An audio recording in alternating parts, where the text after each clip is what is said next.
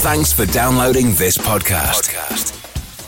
It's for personal use only and must not be rebroadcast, reproduced, or used in any form without permission. Tell your friends they can get their own copy by searching iTunes for Radio Le Mans or visiting radiolemans.com.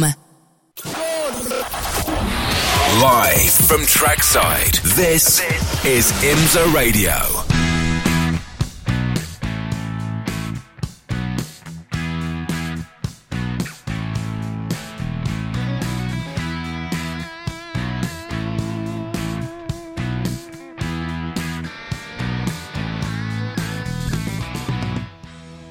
Hello, everybody, and welcome to our live continuing coverage of the Sebring race event. It's uh, round two of the Tudor United Sports Car Championship, round two, the Continental Tire Sports Car Challenge as well. Uh, we got the team here, and we're ready for some qualifying action coming up in just a few moments' time. Live from Sebring, this is IMSA Radio.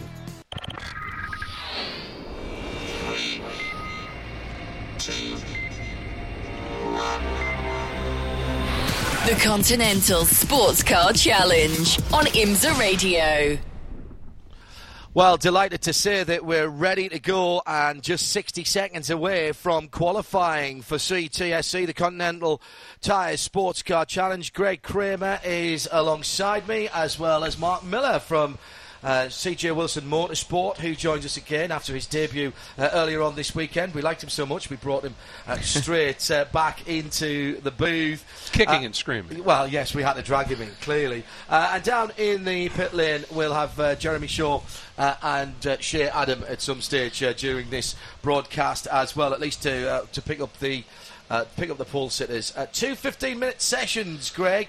Not a lot of time for people to dial themselves in uh, and get the times that they need, but they have had some track time already, and you watched it here yesterday. Absolutely. Two practice sessions yesterday, and uh, the Camaros in the GS division look very strong. But we start with ST qualifying, and I don't think it's a huge surprise here to see the Porsche Caymans and ST up at the front. Uh, they showed great pace. Uh, they've been very quick from the get go this season, certainly. A lot of teams evolved into them, including the Murillo team last year, liked what they were seeing from the cars, and they have generally been the cars. That said, in one of the sessions, it was the. Uh, Alara Motorsports MX5 from the Mazda camp, the number 34, Christian Simsek and Justin Piscitell putting that car on top. And Mark, we saw the Mazdas incredibly strong here last year. Now the Caymans look like they're going to give them a bit of a run, but uh, the Mazdas, other than that one run, just haven't been as quick. Well, I mean, uh, things have changed. You know, since last year, Sure. we, the Mazdas have a little more weight. Um, and it was a surprise to all of the Mazda teams, you know, myself included, come to Sebring where it's a, it's it's a uh, flat track. There's a lot of long straightaways, but it's also a flat track, which doesn't rob horsepower when you're going uphill and you're not in bankings and stuff like that. So, um, and because it's a it's a flat track and it's got a lot of bumpy sections, that lightweight car gets off the corners well, and you can kind of hold people off and then roll through the corner center center of the corner uh, much better than some of the heavier cars and they're good on tires. And tires here are really important. So you're going to see some of that. But the Caymans have come a long way. So they're, the more teams and solid teams that get their hands on those uh, Porsche Caymans have have added more and more depth to that car. And you saw it at Daytona, and you saw it at the end of the year last year. Um, and they're still kind of the strong package to have right now, especially here.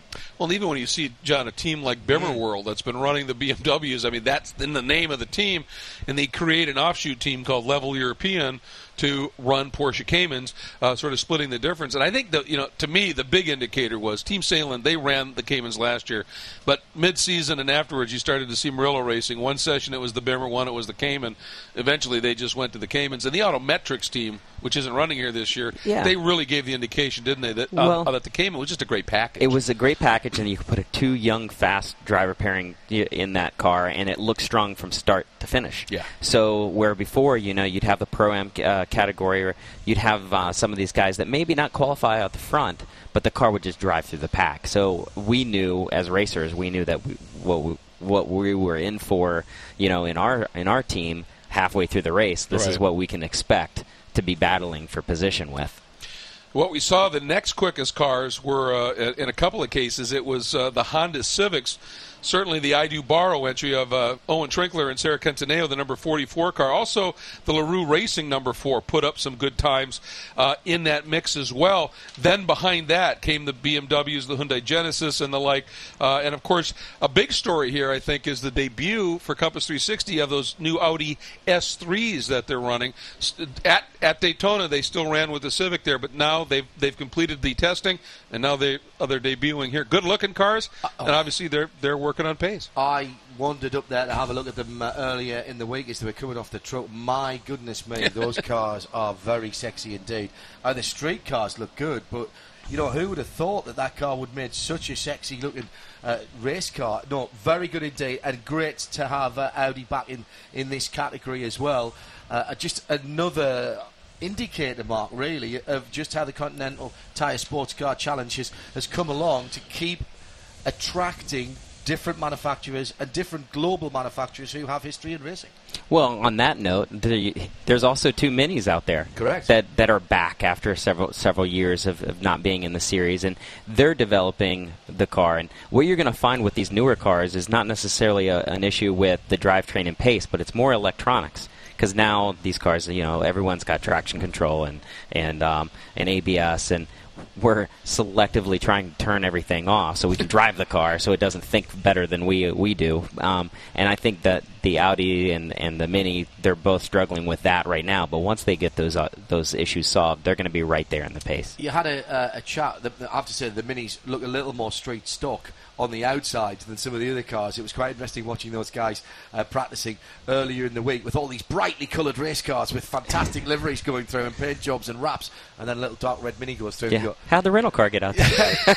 However, when you look at it, that's a properly prepared race car. Absolutely. I have to say that. You mentioned the Caymans, of course. Uh, uh, Greg. Uh, these Caymans that we've seen in the, in the last few years over here, interestingly, have been um, self-developed by the teams, Yeah. and, and I don't mean that in a ba- in a bad way. I don't mean to denigrate the guys at all, but the guys have spent a lot of time turning what is clearly a very capable street car into a very capable uh, racing car. And Porsche have, have now recognised the potential for that car, and next year we will see a Weissach-built GT4 version of the Cayman, a mid-engine car from Porsche as a street-based race car for the first time since the 914.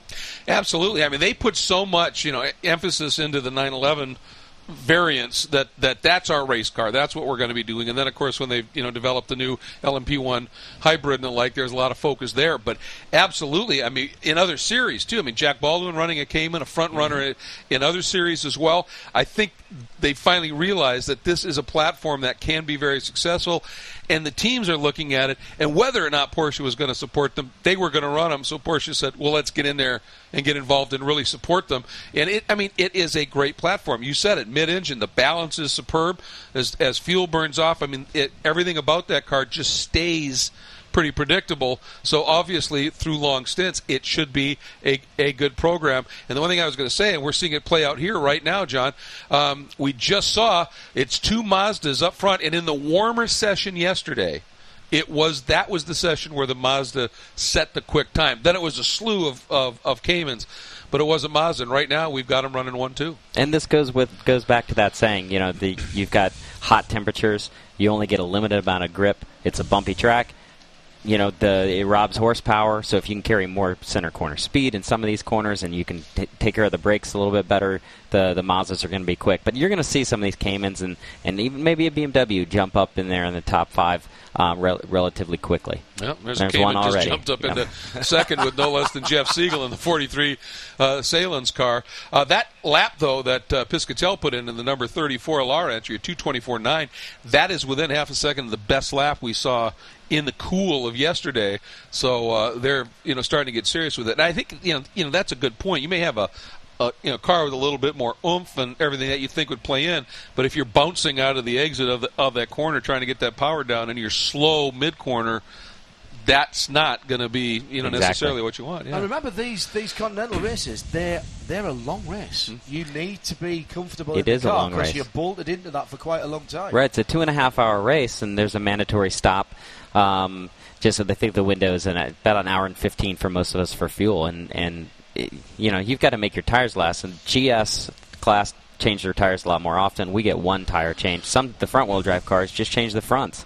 Um, and it's not uncommon for the MX5s to not change tires at all because if you can take care of the tires and you jump a bunch of people on the pit lane and able to keep pace, you may be all right. What I love about this championship, and uh, we saw this perfectly played out at Daytona in the uh, the first round of the season. I love the variety of cars across the classes here, and you know when you have got a Mazda MX-5, you've got the S3, you've got the Mini now, you've got the more traditional uh, cars that we expect to see in here, like some of the muscle cars that we'll see in the bigger class later, the Chevy Camaros, the Mustang.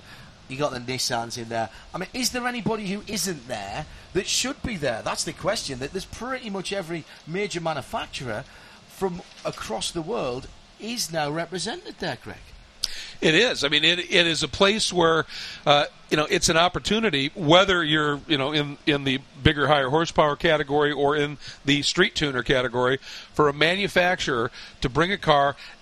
It's relatively stock. Very little you can do to these cars, you know, as they would be in production, and go out and compare them, show them off up against the competition that is also on the showroom floor. And I mean, it, it it's a real proving ground in many ways for these manufacturers.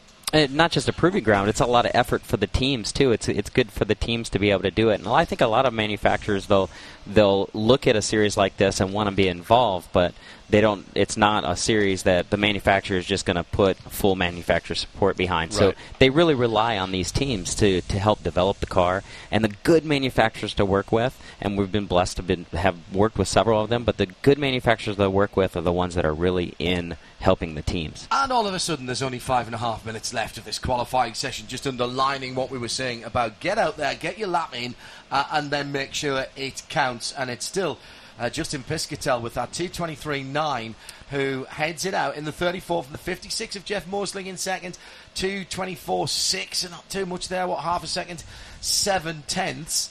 Uh, and then uh, a 25 flat for Jeff Siegel in that 43 that we were talking about a few moments ago. What's the tactics here, Mark? You've been out there, you've had to do this 15 minutes around here with a two and a half minute lap. I mean, it's no time at all. I mean, you can barely even. Dare you even come in and do tyre pressures? No, there's no time for that. Especially this is a 3.7 mile track. You just don't have time to get out there. An outlap is a four minute lap.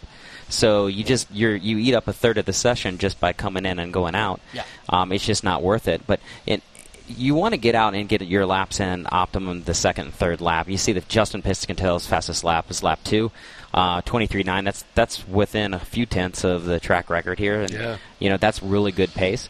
Um, but you definitely want to be out there and get it in, and and get the Continental tires um, the extreme maximum amount of grip in the first couple laps of, the, of hot.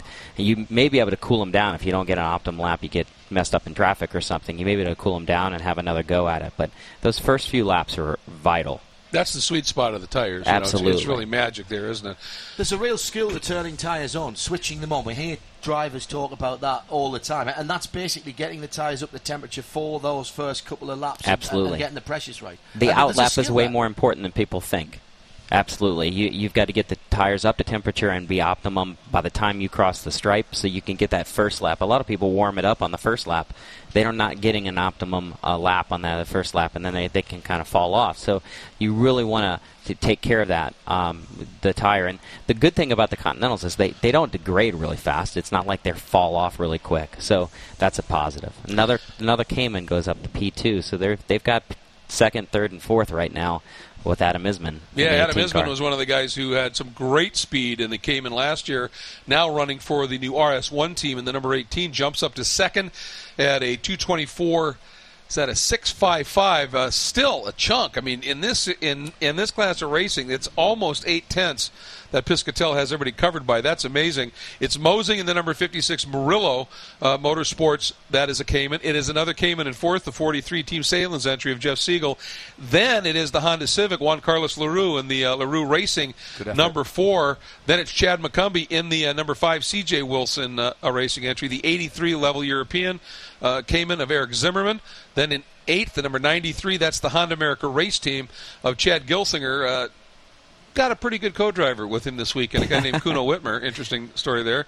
The team Sahlen's car was sitting in fourth, and then uh, in I think they just clocked in uh, a top ten time. It was oh Gilsinger got oh Sarah Cattaneo in the number 44 I do borrow machine jumps up into eight. So, uh, you know, but it's that Mazda out front by a big chunk, and then Isman back to Mosing is also a fair. That's a very small amount. That's at four one hundred, so that's close. But uh, yeah, I mean Piscitell why not pit? He's parked it. I mean, he's not, he's not a 23.9 is a solid lap, and you can see some of these guys shuffling around here with a couple minutes to go. You know, McCumbee just jumped up to P4. He's in a pack right now. If you can get a little bit of a draft with the MX5, they don't produce the best top speed. So if you can get a little bit of toe behind someone, you can kind of um, get down a little bit quicker lap. And you also see uh, Sarah Cattaneo. Those Hondas are very, very fast, especially on fresh tires. Yeah. Until you you really get the tires hot. You'd, you'd expect those guys to suffer a little bit with, with front wheel drive, particularly in the warmer conditions. But as you say, if they can nail out those opening laps, interesting to see,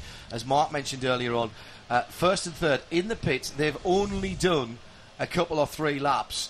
Uh, and in fact, what Justin has done, because I, I believe he's only been across the line three times, I think he did an out lap, a flying lap, and came straight back in. That might be only one timed lap from Justin. I didn't quite see uh, when he went out of the pit lane. He may have been south of the, the timing line, so he may have had one warm up lap uh, uh, to, to have a go. But they parked the cars. First and third have parked the cars. Now, you've got to use the tyres that you qualify on to start the race? Yes, you start with the qualifying tyres and you start with the qualifying driver. So, you know, a, a, a, bunch of us, I know on our team, you know, we feel really comfortable with each other. We're, we're a pro pro lineup and we, we try to pick races. So last year I kind of lost the draw and actually I won the draw, but I lost. Uh, um, I, I kind of hit the wall, so it was painful. So, um, the uh, so we kind of trade off, but a lot of these drivers are qualifying drivers, and they qualify all year, um, and they start with the tires they qualify on, and that's another thing. There's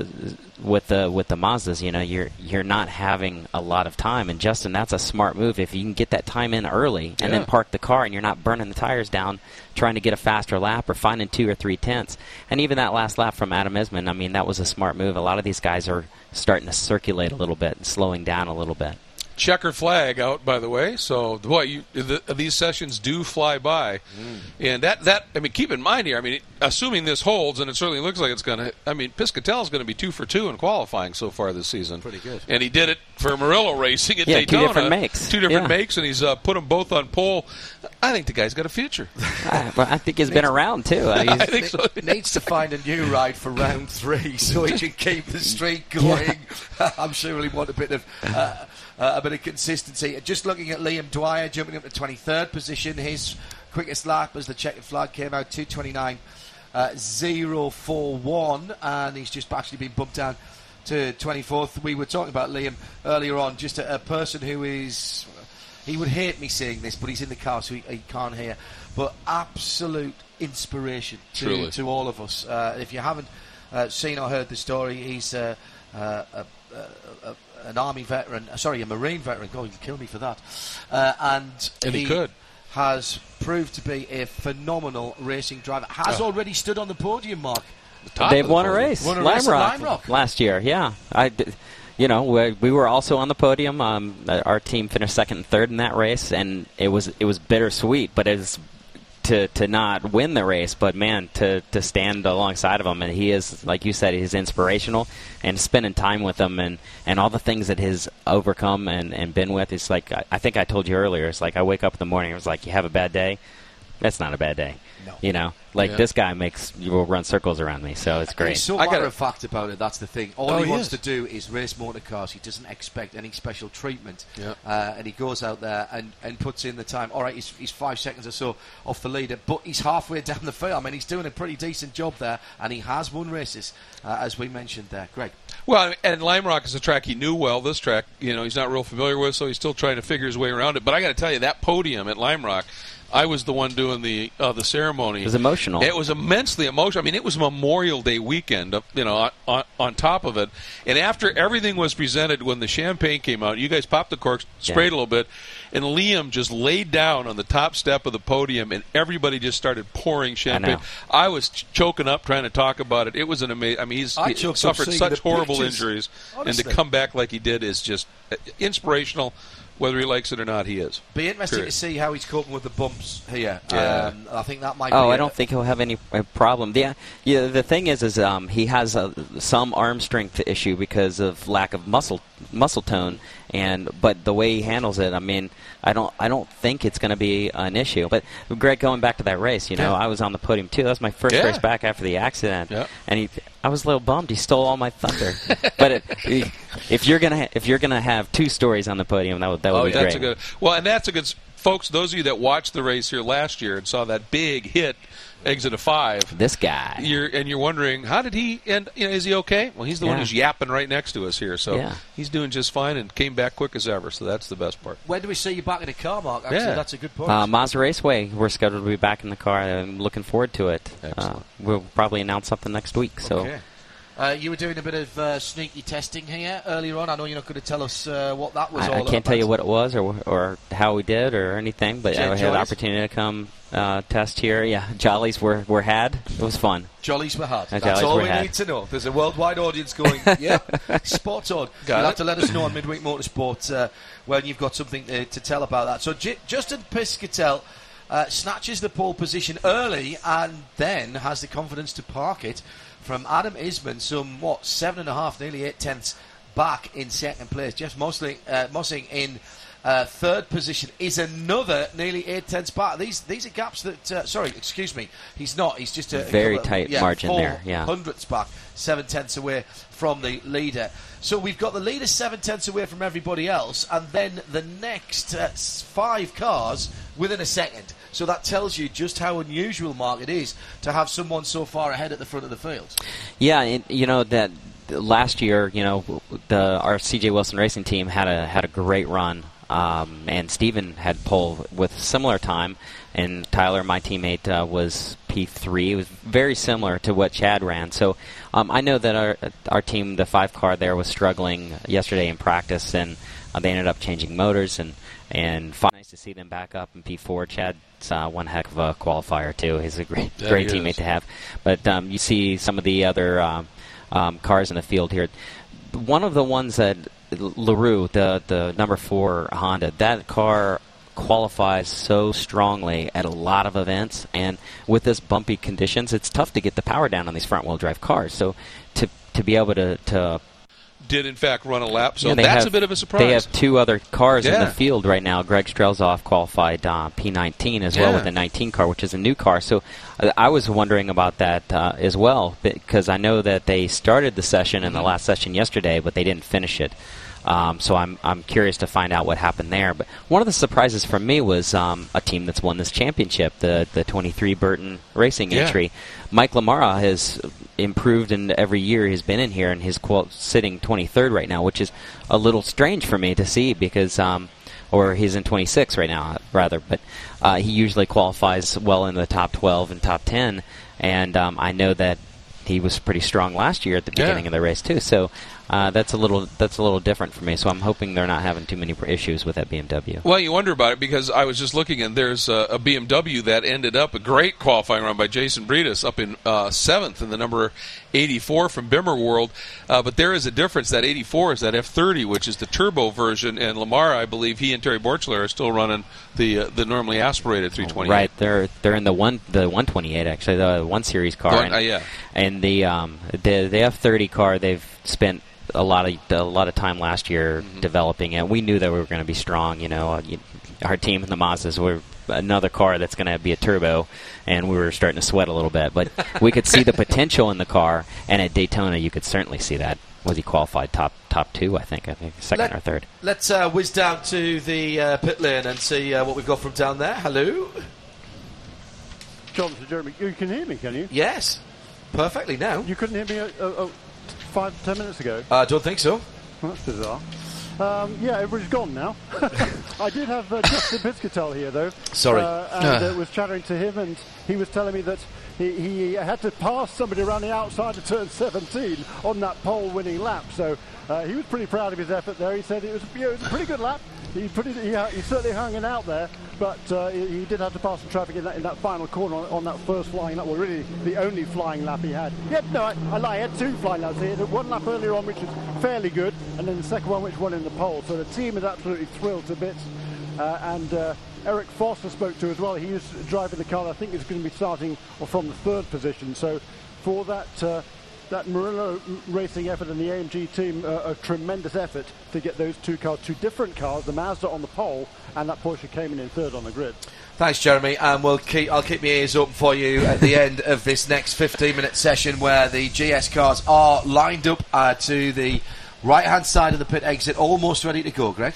Just one more thing on the, or a couple more things on the ST1. Raymond Nishidi driving that new Mini John Cooper Works uh, entry, the number 37, first time they've run, put it in the top 20. Raymond's a great talent, and obviously as that car develops, it's going to improve. Uh, also, a great effort by Sarah Cattaneo on the number 44 I Do Borrow uh, Thor Motor Coach entry. Did a superb job in the Honda Civic. And I just want to note that Ted Giovanis, boy, this is a guy who's pushing He's in his 60s. runs with David Murray, and at Daytona, he qualified in the in the in ninth, kept the car in the top ten when he handed it over Murray. They came home with a podium when Murray got behind the wheel. He's done it again in his big field. He qualified in the top fifteen. He has upped his game. Ted Giovanis has, and so kudos well, to them. So working with David Murray too. Yeah, I mean, well, that's a pretty good driver coach. That's that's a pretty good coach. well, well, we're waiting as the GS field is sitting I would think, rather uncomfortably in the sunshine towards uh, pit out uh, at the moment. There's uh, a decent line of cars that are sitting waiting for the signal from our IMSA pit lane marshal. Right, I'll ask the question again then, Greg, now that we've wrapped up with the ST qualifying, and congratulations to Justin Piscitell. Um, who are we expecting to see at the sharp end? Camaros. I mean, this they we uh, in the uh, the first practice session, the two Stevenson uh, Motorsports Camaro, uh, the Z28Rs, uh, Aschenbach Bell in the nine, and Andrew Davis and Robin Liddell in the six, topped the order. Then it was the uh, the brothers Plumb. As I enjoyed calling them, in the uh, rum bum car. Then another Camaro, which is the Mantella Autosport entry of uh, of Mark Wilkins. First of the Mustangs was fifth. You look at the second practice session, the top three were the Z28Rs. Again, the nine of Aschenbach, uh, the six of Liddell. I think those were the guys that, uh, that put those times in.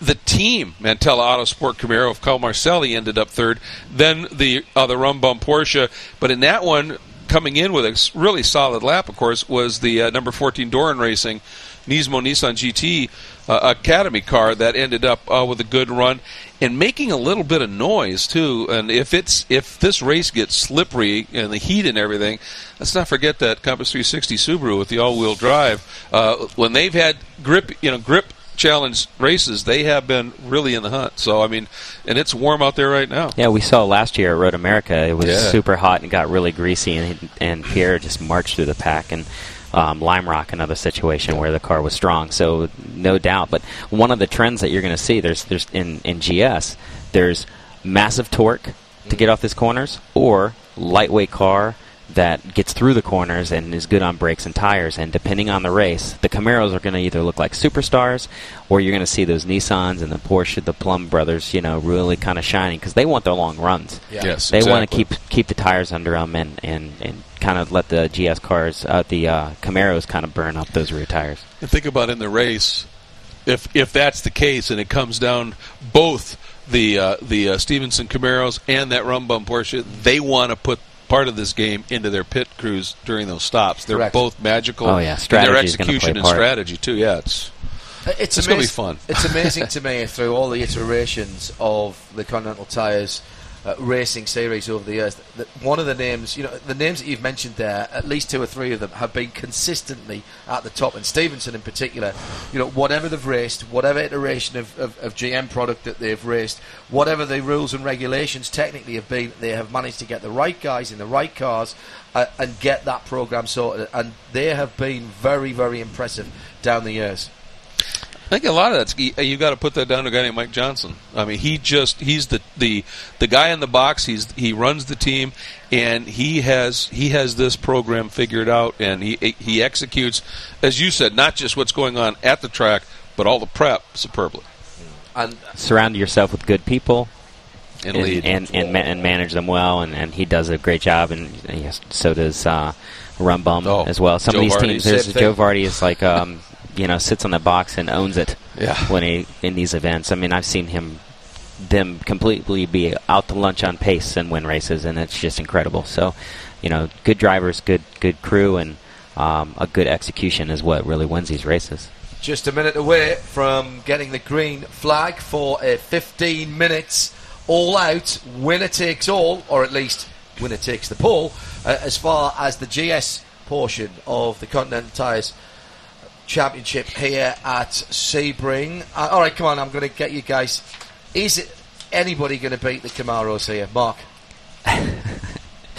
I don't think so. I actually this morning I talked to Matt Plumb and I, I kind of quizzed him. I was like, "You guys are looking really good," and he goes, "I don't know if we can beat the uh, the Camaros on pace. They're just so good right now." And and uh, I know how hard they those guys are executing and how much prep they're putting into that uh, 911. So I'm not sure. I'm gonna I'm gonna bet with the lineup that they had, driver lineup, we're gonna see uh, one of those uh, Stevenson Camaros on pole. You're not going to go against that, Greg, are you? I can tell just by the body language. it's it's difficult. You know, I was looking as we are green. Session starts uh, last year's pole, which w- would be essentially the record here for Continental at Sebring, a 259 by uh, by Trent Hindman. Uh, in the BMW, but as we said, the BMW is down. You know, uh, the highest placed one was uh, Hindman in sixth in in one of the sessions. I mean, the Mustang, which was purely or clearly the fastest car in just pure speed at Daytona, even farther back. I just think with those those those four Camaros in the hands of some awfully good drivers. It, it's going to take something spectacular to overcome that, and I agree with you. I don't think the Porsche on one, two, three lap pace Right. can do it. I, in the race, they might well be able to pull it off. Keep in mind, guys, this is a production car, so gearboxes play a part. And um, Daytona, where you're you're in third, fourth, you know, you're not you're in the upper gears a lot. You're not really in the t- the tighter corners like this, or you're not going through the gearboxes just the same way. Coming off the corner could mean a half a second for some of these makes. The BMW um, late last year had a re- restrictor added to it, so things have changed compared to last year a little bit, and I think it's all kind of still with uh, BOP settling out, and we're seeing the Camaros like just be so strong right now.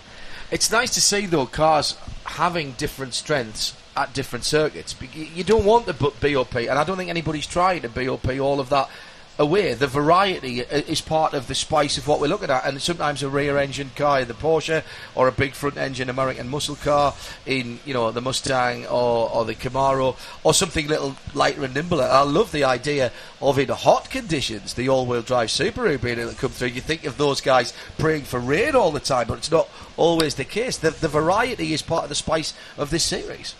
Yeah, you know, you, you you never know. You can't confine a production car series like this into one little spec box because, like you said, you know, some cars just inherently are going to have better braking balance. Are going to brake better. Some are going to have more torque. Some are going to have better uh, um, mid corner handling. They're going to be able. The suspension design is slightly getting more out of the tire, and that just happens. I look at this as a direct descendant of the saloon and GT championships of the 50s, 60s, and 70s that really sparked my interest in motor racing in back in the UK, which were dominated at the time by small, nimble cars, whether they were Austin A40s, Datsun 510s. yeah, and, all of that Yeah. stuff, Yeah. minis even, Minis, and, yeah. and then guys started bringing over the big American muscle cars Yeah. and things like Galaxies uh, were coming over. It looked like an aircraft carrier compared to a, a Mini Cooper.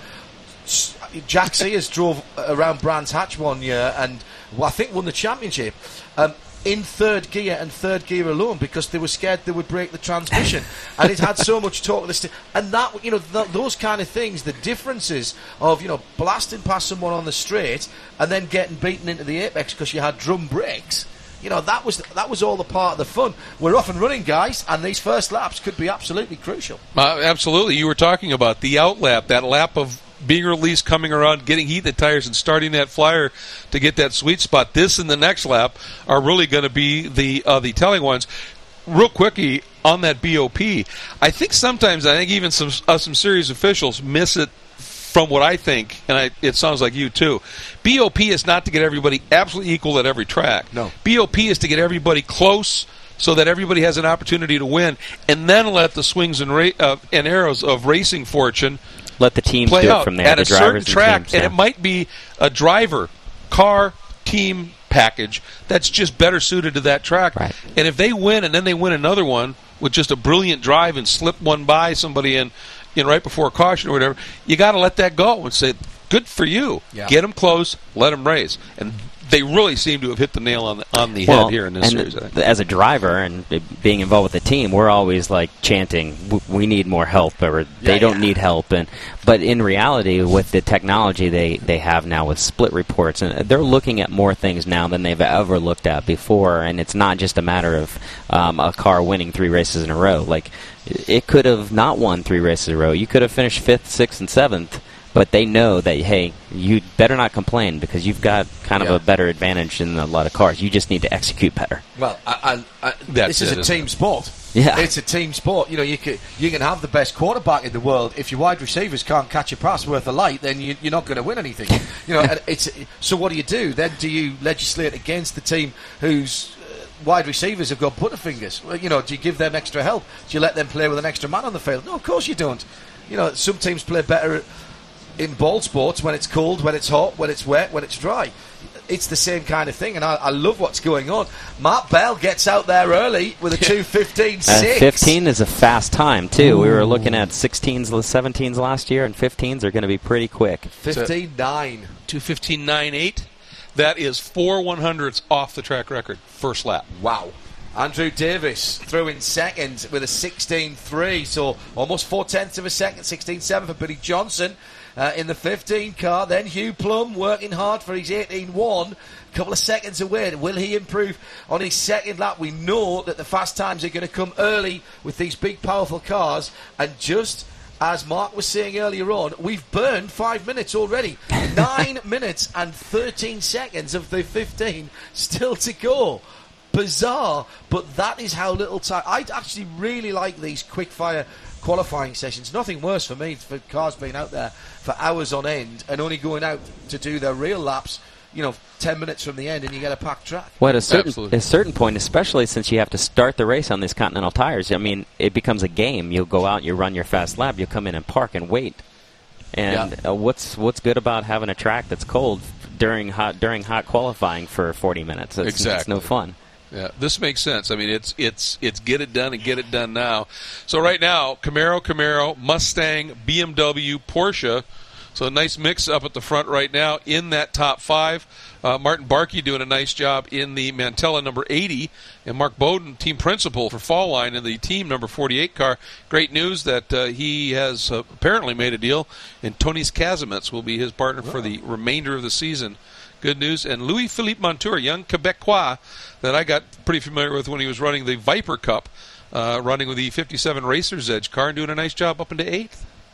I think what you'll notice with GS is you, you those first two laps are even more crucial, just because they go through. It's a heavier car. They're putting a lot more load on the tire, and they get hot really, really quick. And this is a later, in, even though it's only been a 15-minute sessions, this is another 30 minutes from when ST started, and the track temperatures are continually going up all day. New track record, folks, a 215.846 for Matt Bell in the number 9 Stevenson Z28R Camaro. Nice lap uh, there, and uh, good job. And uh, everybody else, not quite as quick this lap around as they. Well, it's true. Well, Hugh Hugh Plumb, Plumb Hugh improved Plumb, a little yep, bit. He, he improved. Didn't move up a spot, did he?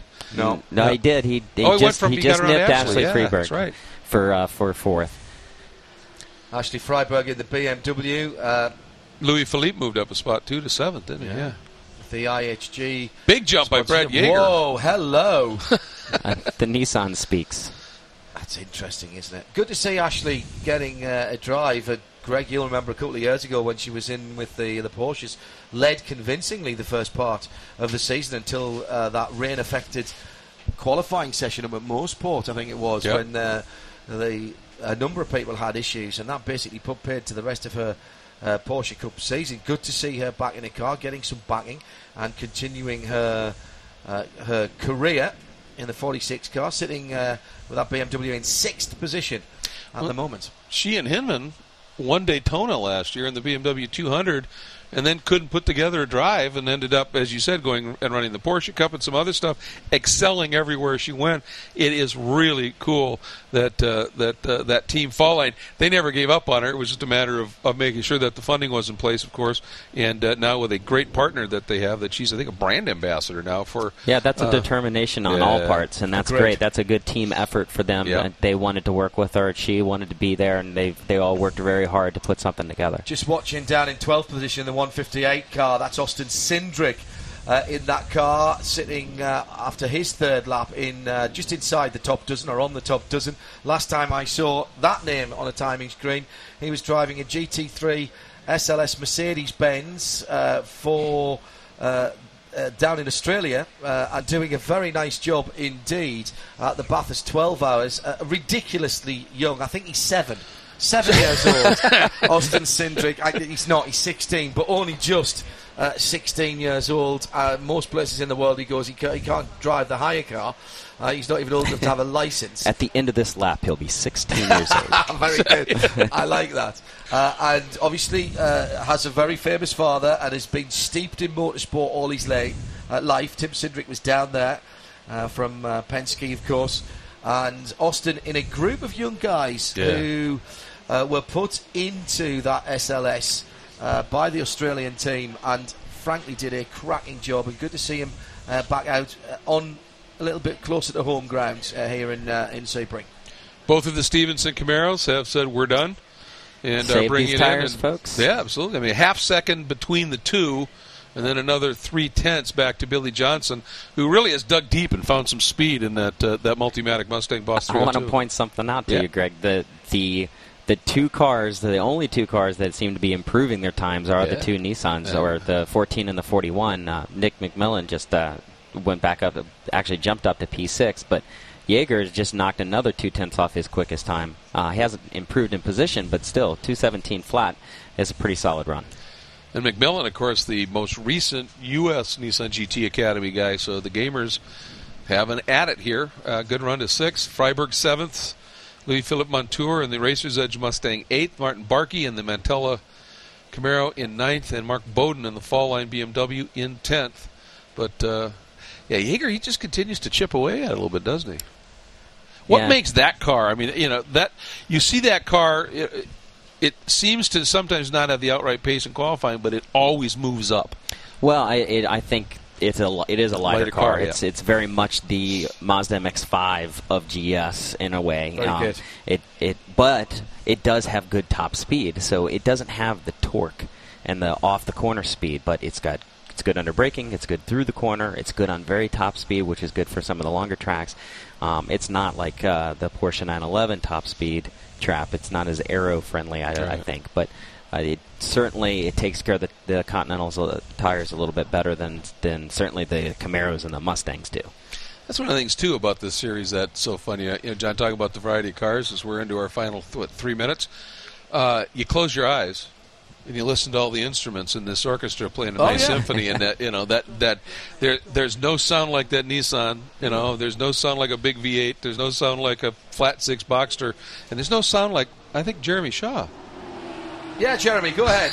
Yeah, I'm down in the Stevenson Racing Pit uh, with John Stevenson. And John, uh, wow, what a good day for you guys. Yeah, I'm tickled to death with my organization. They've done a fantastic job. They've been down here for about two weeks testing last week. Had some big issues, got them sorted. Uh, obviously, we got a super driver lineup, but the depth of our organization is amazing, and they've done a great job coming back here today and uh, having some pretty fast race cars. So we're looking forward to tomorrow. Well, yeah, I mean, you, you came here last year and, and you scored the first win for the new Z28R, uh, and you had a really good start to this season also with the two podium finishes at Daytona. So you guys are on a bit of a roll. Right. Yeah, we're off to a good start. We uh, we raced prematurely at Daytona last year. We, the cars weren't developed enough. We really shouldn't have been at Daytona last year. So uh, we're much better prepared this year. We got great race cars and uh, a lot of depth in our organization. So we're looking forward uh, to a strong year. Yeah, have fun tomorrow. Thank you. Thank you, Jeremy. And isn't it great, actually, to have the Z28 name back on a Camaro? Truly. For men of a certain age, uh, even from my side What of age the would that be, Atlantic, uh, 32. um, plus tax. I love radio. if only you could, if you could see that.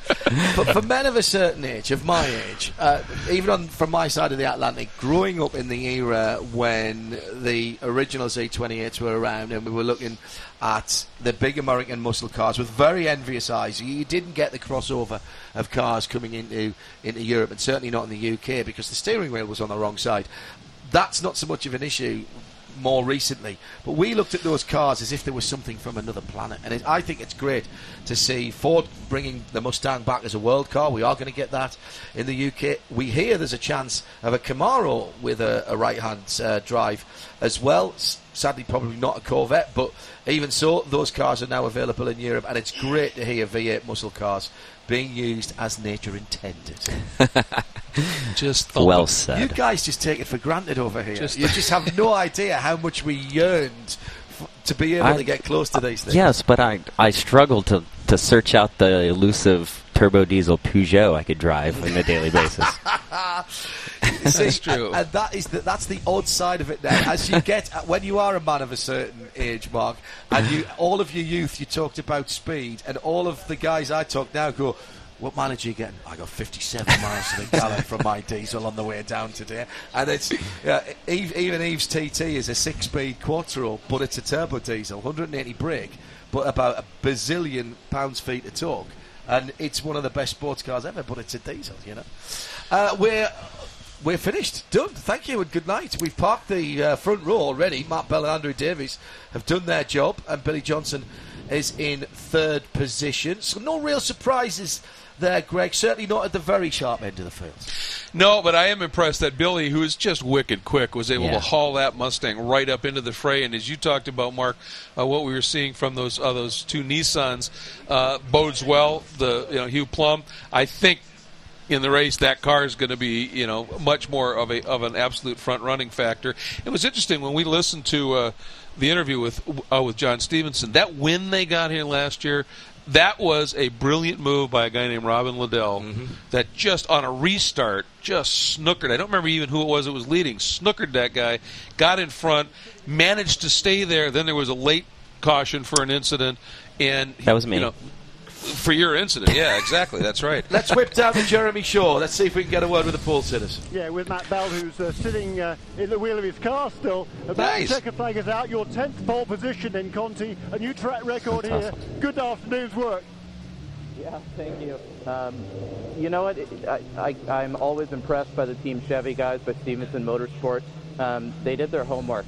Um, we've used every practice session, every test session um, the best we could.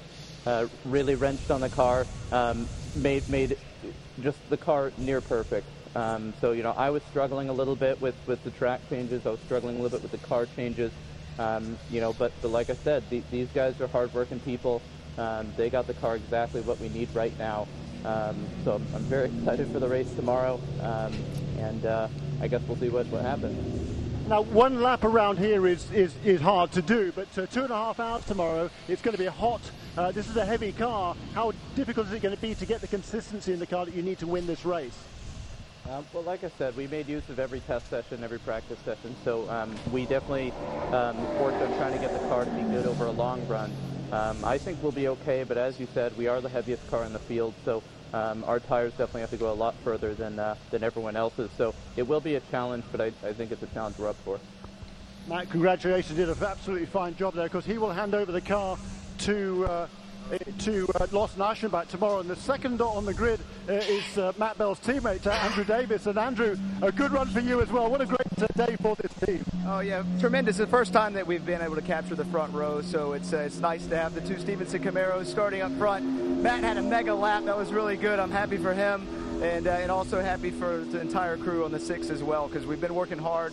We've uh, we've tested here, we've had our cars dialed in, and uh, you know now we move to race mode. Yes, we do. And a whole uh, different battle ahead of them tomorrow, guys.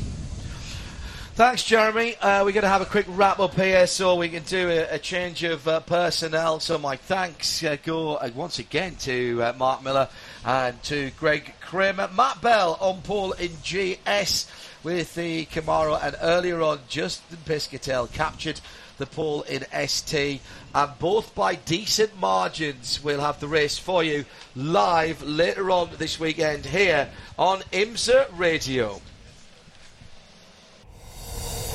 This program is a production of IMSA and Radio Show Limited. For more, visit radiolemans.com.